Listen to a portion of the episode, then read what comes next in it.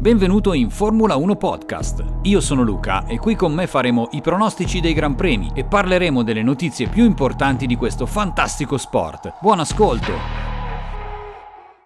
Il weekend di Ferrari a Miami si può definire assolutamente deludente. Leclerc sbatte nelle prove libere, sbatte in qualifica, parte settimo in griglia e chiude la gara nella stessa posizione dopo un sacco di difficoltà. Sainz viene sverniciato dalla Red Bull di Verstappen nella prima metà di gara e il risultato di tutto questo è stato ancora una volta l'ormai inflazionato dobbiamo capire. I presupposti per la tappa di Miami nel mondiale di Formula 1 2023 erano che Ferrari avrebbe tentato di ottenere il miglior risultato possibile anche per merito delle modifiche apportate al fondo prima di montare questi fantomatici aggiornamenti ad Imola e che poi verranno utilizzati in maniera più consistente durante il weekend di Barcellona per il Gran Premio di Spagna. E infatti così è stato. Nel senso che Leclerc purtroppo ha sbattuto nelle libere e anche in qualifica, forse non del tutto per colpa sua, dato che guida una macchina a quanto pare sul tracciato di Miami tutt'altro che governabile, mentre invece Sainz ha chiuso terzo la qualifica di di sabato, quindi non tanto male,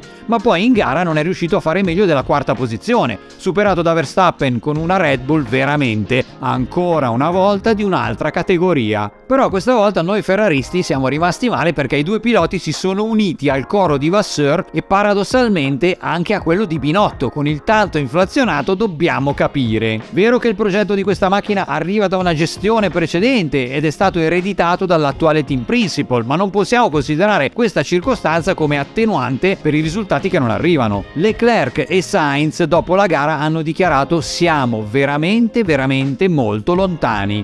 I piloti hanno trovato una vettura totalmente incoerente. Leclerc ha fatto una fatica incredibile a lottare con la Haas di Kevin Magnussen, poi fortunatamente è riuscito a superare Gasly per il sesto posto, ma poi ha dovuto cedere la posizione alla Mercedes di Hamilton a due giri dalla fine. Sainz invece ha avuto un sacco di difficoltà con la gestione gomme, ancora una volta, dovendo cedere prima a Verstappen, poi ad Alonso e poi anche alla Mercedes di Russell. I due piloti sono stati visti discutere nel parco chiuso dopo la gara e sono stati intervistati da Formula 1. Leclerc ha detto è stato veramente difficile, sia io che Carlos siamo d'accordo sul fatto che abbiamo una macchina incredibilmente difficile da gestire, soprattutto quando la si porta al limite, soprattutto ad alta velocità la macchina è molto instabile stabile. Dobbiamo capire perché siamo così veloci in qualifica e così lenti in gara. Siamo molto molto lontani. Abbiamo tanto su cui lavorare. Sainz invece prima di tutto ha ammesso che il team sta vivendo un momento davvero molto difficile e che nel primo stint di gara si trovava bene, addirittura pensava di poter superare Alonso, ma poi dopo aver tentato l'undercut con le nuove gomme il passo gara è peggiorato. Aveva addirittura problemi a causa del vento e poi ha continuato dicendo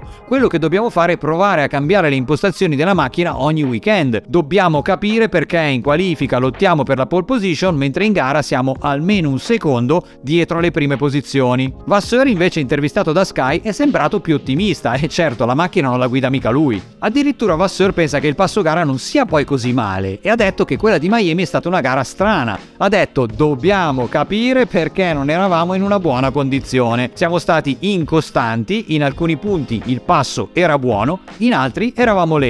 Sarà molto importante a Imola avere i nostri tifosi, dobbiamo concentrarci sulla costanza in gara, non è questione di aggiornamenti che sicuramente arriveranno. È sorprendente il delta che le Red Bull rifilano in gara a tutti gli avversari. È vero che l'espressione dobbiamo capire magari viene fuori in maniera automatica, però ragazzi, visti i precedenti, anche a livello di comunicazione, forse manca qualcosa, anche solo per i tifosi. Dopo queste interviste è ormai chiaro che la macchina, soprattutto sul circuito di Miami, ma anche in linea generale, risulta difficile da guidare. I due piloti l'avevano già notato in qualifica ed hanno avuto la controprova anche in gara. Alcuni giri sono stati molto buoni, altri più complicati, confermando ancora una volta che in questo momento il cavallino si ritrova come quarta forza costruttori, con una vettura che fatica a superare la Haas di Magnussen a parità di motore. Vero che quello di Miami era un tracciato difficile da interpretare anche per il nuovo asfalto, perché a quanto pare sulla pista di Miami si sarebbero trovati bene soltanto i team che non hanno portato aggiornamenti, ovvero Red Bull, Aston Martin e Mercedes, mentre Ferrari, che come dicevamo ha portato invece aggiornamenti al fondo, si è trovata in difficoltà. La FIA invia ai team i dati dell'asfalto che possono essere utilizzati nel simulatore durante la preparazione per il Gran Premio e stando a quanto indicato su motorsport.com sembra che questi dati non fossero coerenti con la situazione reale della pista.